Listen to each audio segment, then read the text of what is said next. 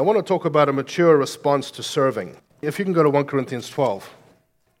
You know, it's a funny thing growing up in the ministry, growing up in ministry, and then walking away from God, and then coming back to God and going into ministry.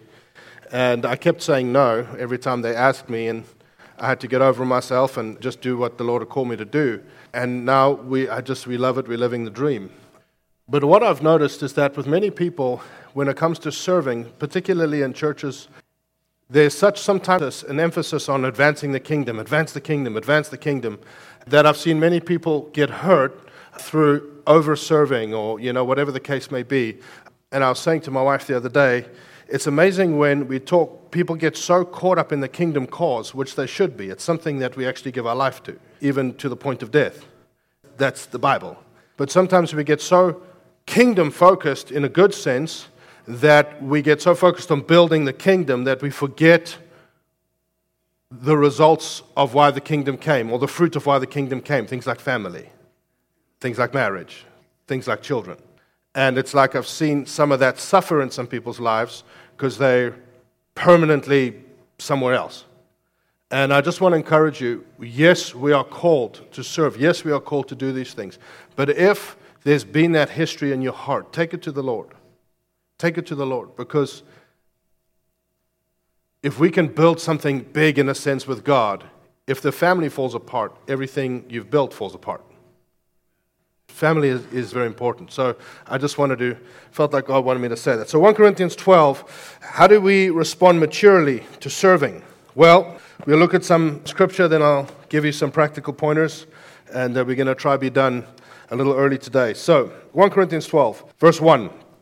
Now, concerning spiritual gifts, brethren, I do not want you to be ignorant. You know, the word gifts is actually not there in the original. It just says now concerning the spiritual. We added the word gifts. Now, the text is about gifts.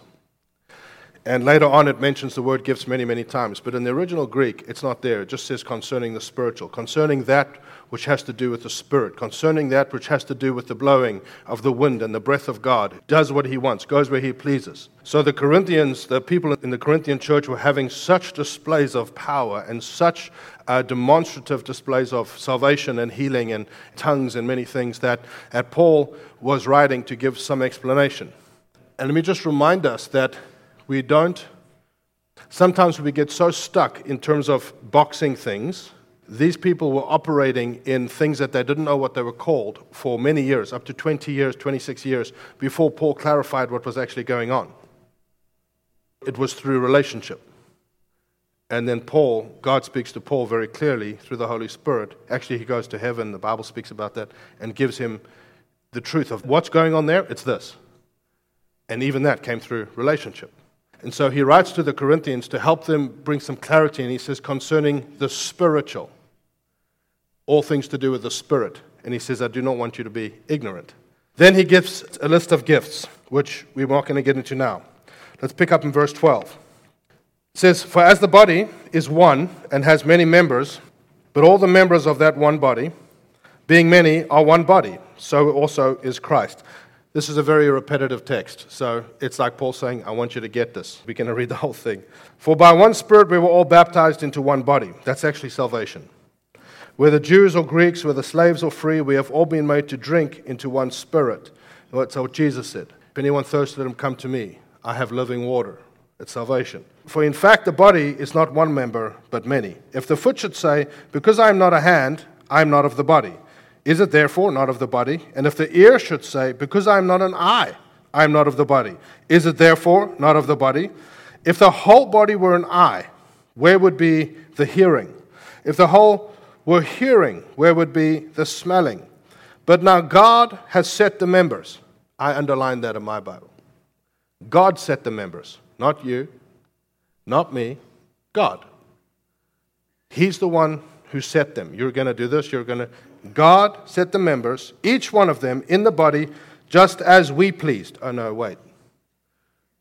Just as He pleased. Okay, it's very simple.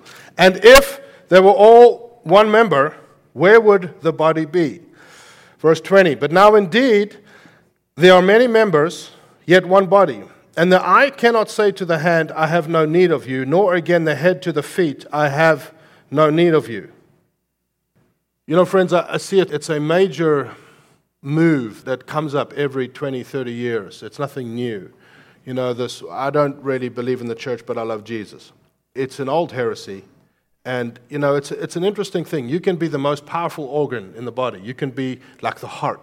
Without you, we all die. But a heart by itself is not a heart, it's nothing. The Bible says we cannot say, I have no need of you. I cannot say I have no need of Marie. I cannot say I have no need of Kayleen. I cannot say that. Because then I've, I've misunderstood something very, very important in the body of Christ. We need each other. We're better together. We work together. We live together. We serve together. I've always said we're going we're gonna be living together forever in eternity. So we need to learn to actually get along. It's true. No, I know in heaven it's going to be different.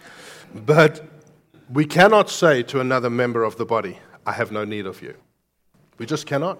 So let's go to verse 22. Now, much rather, those members of the body which seem to be weaker are necessary. And those members of the body which we think to be less honorable, on these we bestow greater honor. And our unpresentable parts have greater modesty. But our presentable parts have no need. But God composed the body. Another underline. God composed the body having given greater honor to that part which lacks it, that there should be no schism in the body, or no division, but that the members should have the same care for one another. And if one member suffers, all the members suffer with it. If one member is honored, all the members rejoice with it. It's interesting to me, especially people that believe in the first part of this passage, the gifts and the supernatural, wonderful works of God, which we believe in very much and practice and actually demonstrate, which I think we should. But it's interesting that people get strange. Can I just be real? You know, they get weird in terms of if a person doesn't get healed, we start to attack that person. It's just strange. Well, you don't believe, or you, and we start to attack that person. But the Bible says if one suffers, we all are with them, weep with them, we walk with them. If one rejoices, it's funny in the body of the Christ, one gets promotion in a job, or one gets, suddenly God starts to use them very powerfully. And so the insecure want to pull them down so I can. It's just the opposite of Scripture. We rejoice with them. We say, Thank goodness God's doing that in you because the kingdom can advance. That's the body, that's a family model. It's a family mentality. I constantly tell my two boys, together you're a team. And I constantly tell them, you can't do what he can do, and you can't. And so when you work together, and it's interesting, I'm a bit afraid about them attacking people together when they're older. I'm going to have to explain that to them. But they are different. They are different. And it's good to celebrate that. Amen.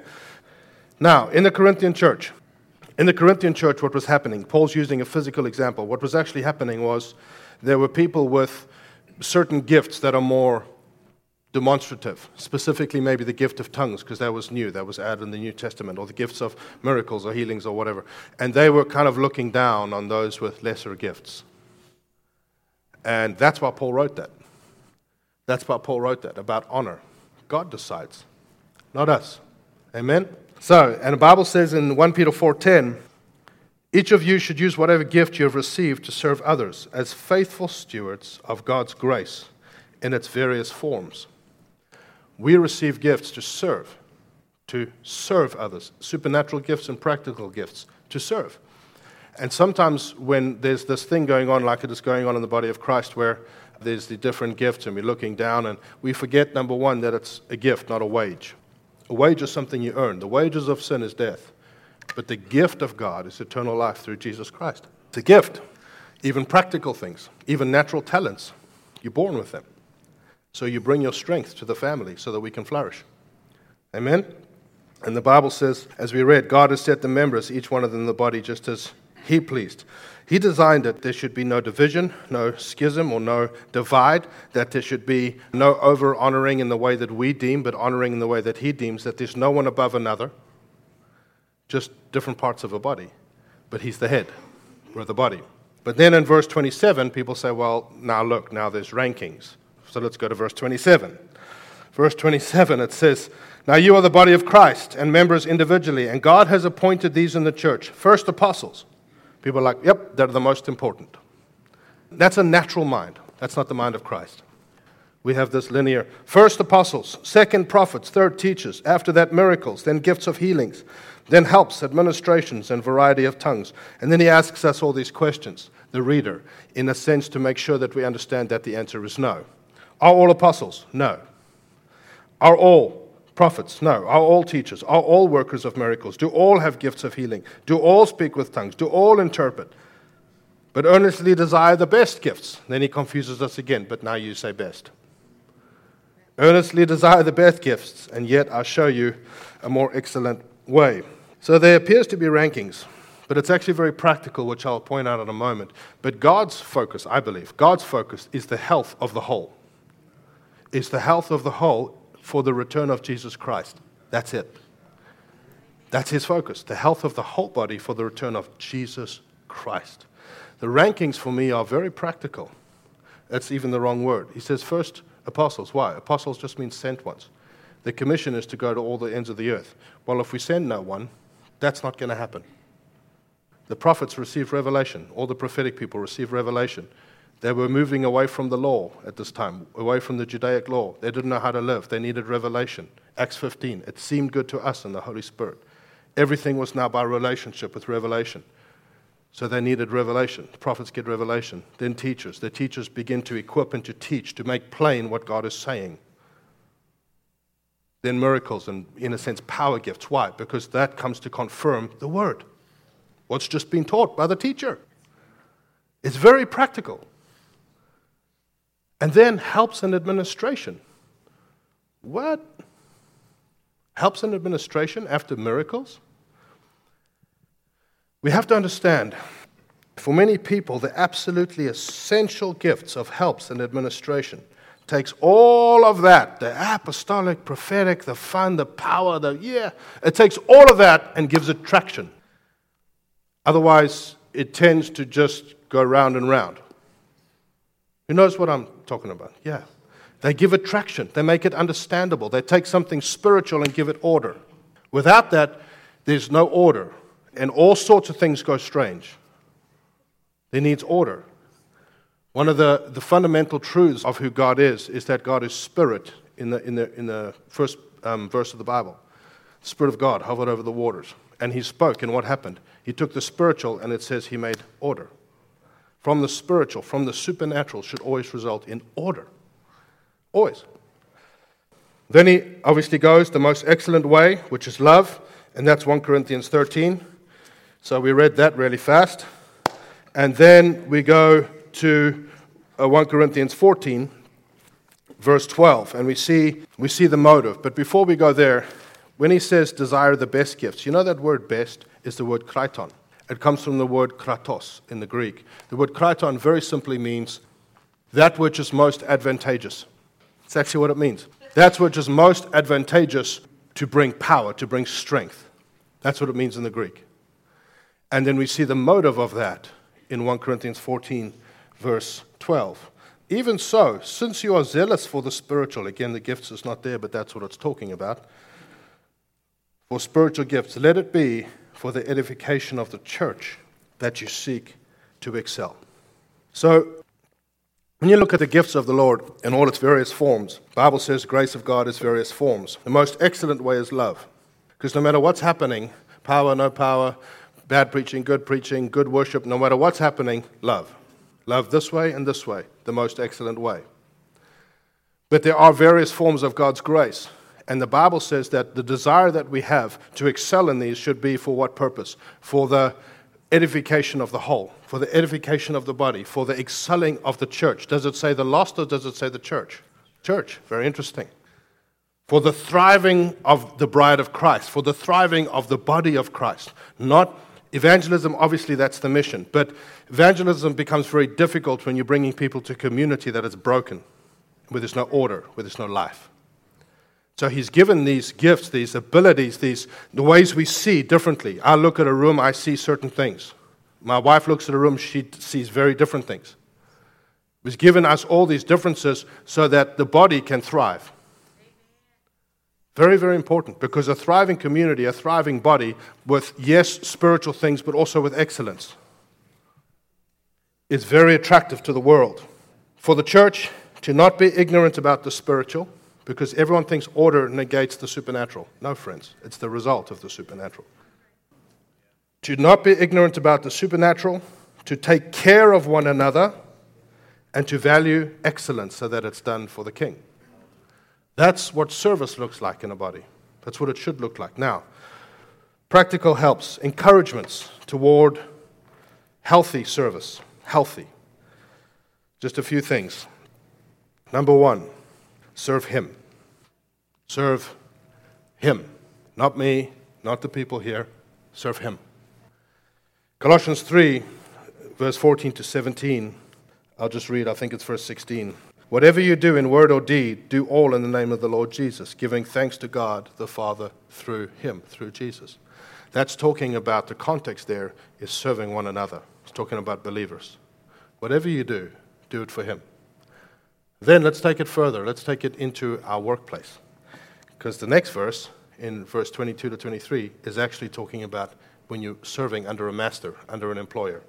Whatever you do, do it heartily, as to the Lord, and not as to men. We are called to serve Him. Him, friends. Him. Yes, others may benefit. 1 Peter 4:10 said, with whatever gifts you receive, serve each other. But even when others benefit, we have to understand that it's still serving Christ. Why? Let's go to Acts chapter 9. I'll just tell you. It's such an interesting text. Paul is breathing threats of murder against the church. And so a blinding light hits him off his high horse, and he falls down. And this voice comes, which is the Lord Saul, Saul, why are you persecuting me? And Saul says, Who are you, Lord? Fascinating. He knew he was God, knew he was Lord, just didn't know who he was. Who are you, Lord? And he said, I am Jesus, whom you are persecuting. Was Saul persecuting Jesus? No, he was hurting Christians. Why? Because it's his body. You touch Christians, you touch Jesus. We are his body. I'm Jesus of Nazareth, whom you are persecuting because you're touching my body, therefore you're touching me. It was like a little needle, like a tiny little guy stabbing Jesus in the side. And eventually Jesus was like, you know what, I'm done with that. Flick Paul off the, you know, no. And wonderful things happen, obviously, with Paul.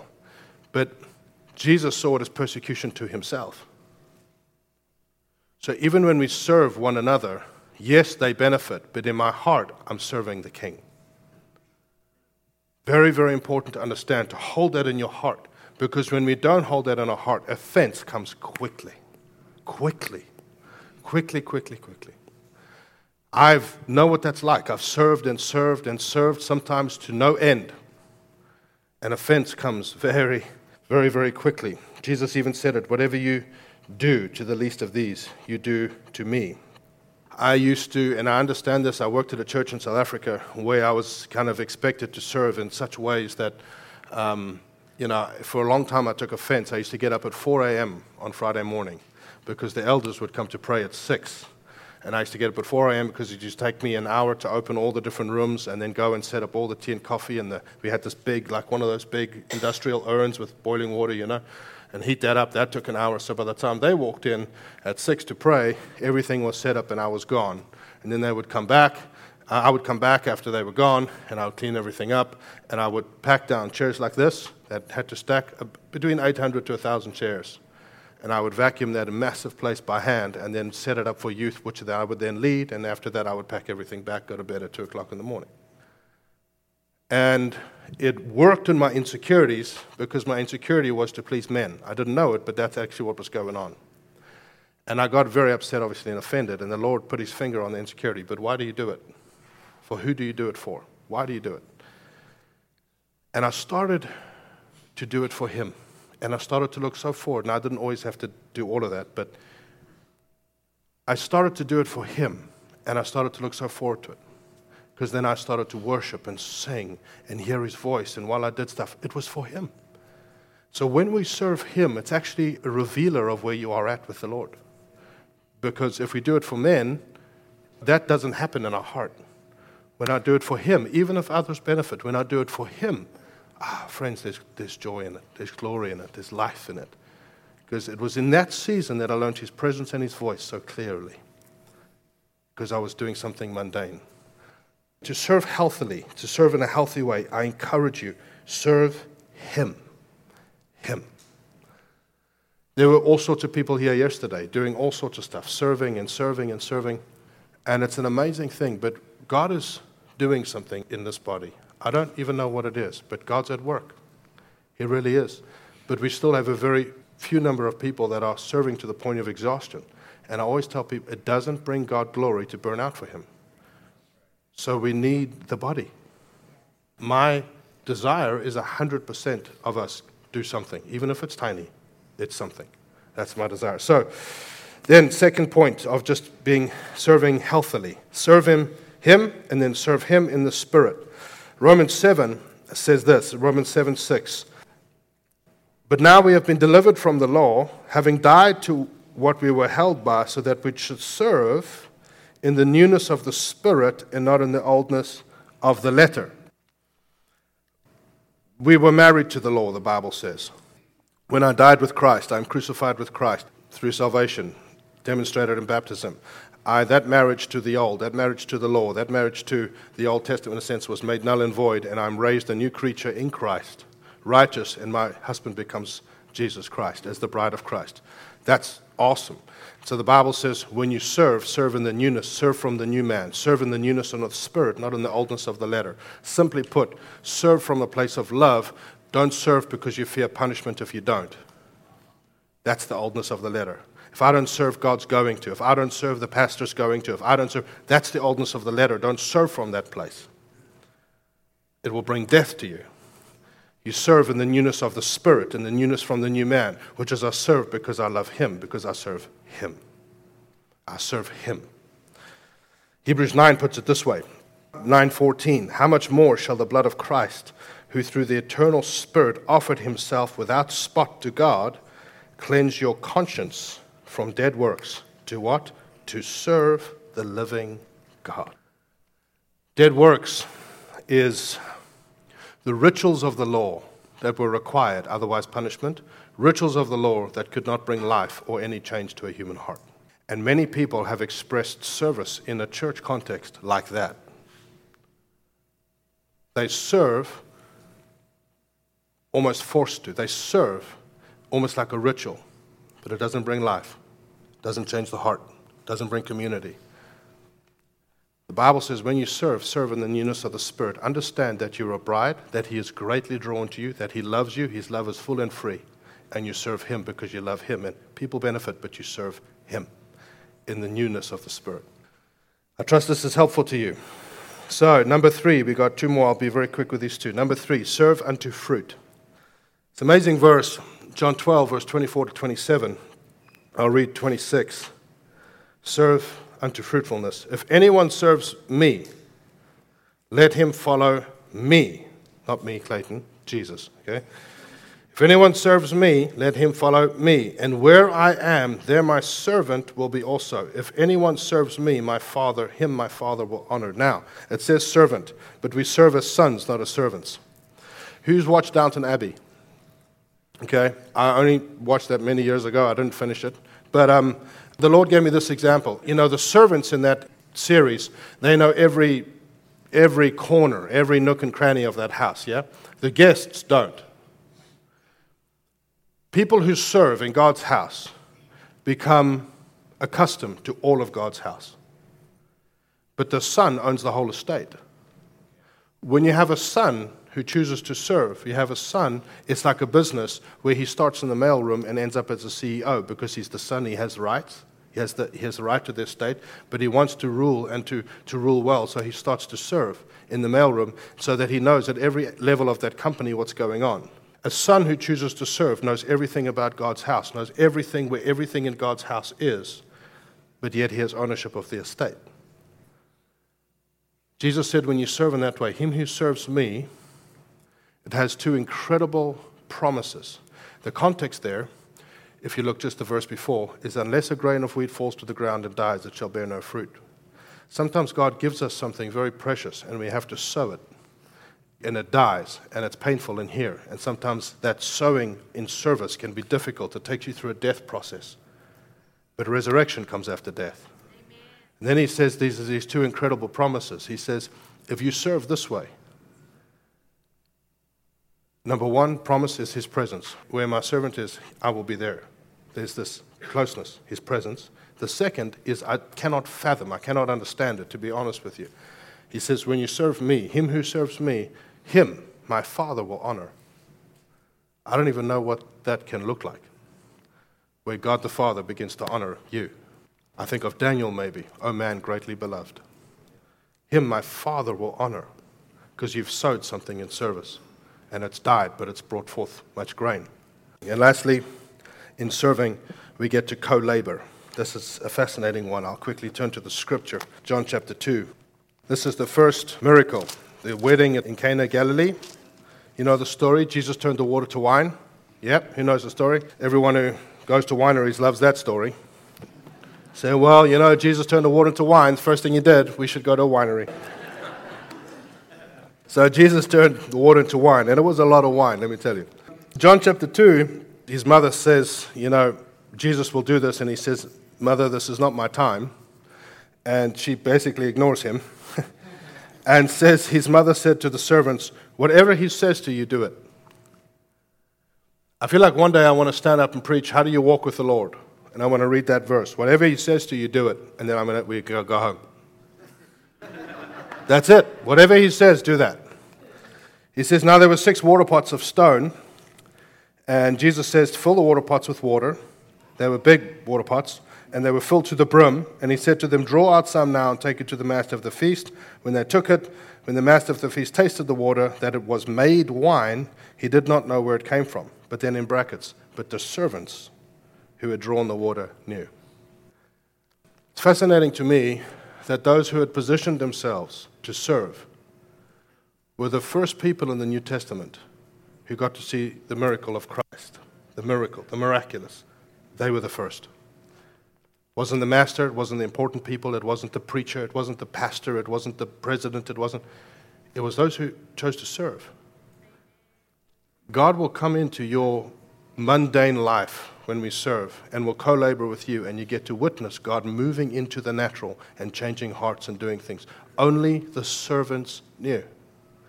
They were carrying the water. They were the only ones in history who knows what that looks like, where they watched the water turn because they were serving. It's an amazing thing. It's amazing. But what was the thing? Whatever he says to you, do it. Serve him. Whatever he says, do it. It says his glory was thus revealed, and his disciples put their faith in him. That's a greater miracle than the wine. That when we position ourselves to serve, we get the privilege of watching God come into a human heart and change destiny in a moment because they put their faith in Him. That happens when you're serving in God's house, all of God's house. You see God move into the natural, move into the very mundane things. They were expected to wash people's hands and feet with that stuff. Very simple, but an amazing, amazing truth. The privilege of serving, friends, is, is a privilege. Now, if you've been hurt by serving, I encourage you to work that through with the Lord. I was hurt by serving, but the truth of my life is I was hurt by serving because I did it from an insecure place. I did it for men to see, and I wanted to please men. And when I worked that through, I started to serve Him. Life came to me. Life. Now, I believe people should be thanked and honored. But you know, even in that, there's trouble, right? You all know it. Because you say, I want to thank this person and that person and that person because of a desire to honor. And because you're a human being, you forget the one person. And then you got a firestorm. It's just weird that the body of Christ has got to that place. Hello? It's like, well, you thanked everyone but me. It, eh, people need to be thanked, people need to be honored, but we do it for Him. We do it for Him. We serve each other, meaning we serve the Lord. So I, I want to encourage you to go and sign up. I'm, I really think that even if you're an incredibly busy person and commute, there's something small that you can do yeah, my wife's going to bring it in, but I wonder if before we do that, can I pray for you guys? Can I pray? Let me just say this. I feel there's just a ministry moment here. If you feel have been hurt by being overworked in the church or in the kingdom, this is a moment here, I believe, to just say to the Lord, Lord, help me make the shift. Help me make that shift where I do it for you. Because you know what freedom there is? Because when you do it for Him, it's actually, you can say no. You can actually say, I can't do that right now, but I can do this, but I, because you do it for Him. So it's not working on your insecurity. Hello? Let's pray. Heavenly Father, Lord, I thank you that no one is above the other.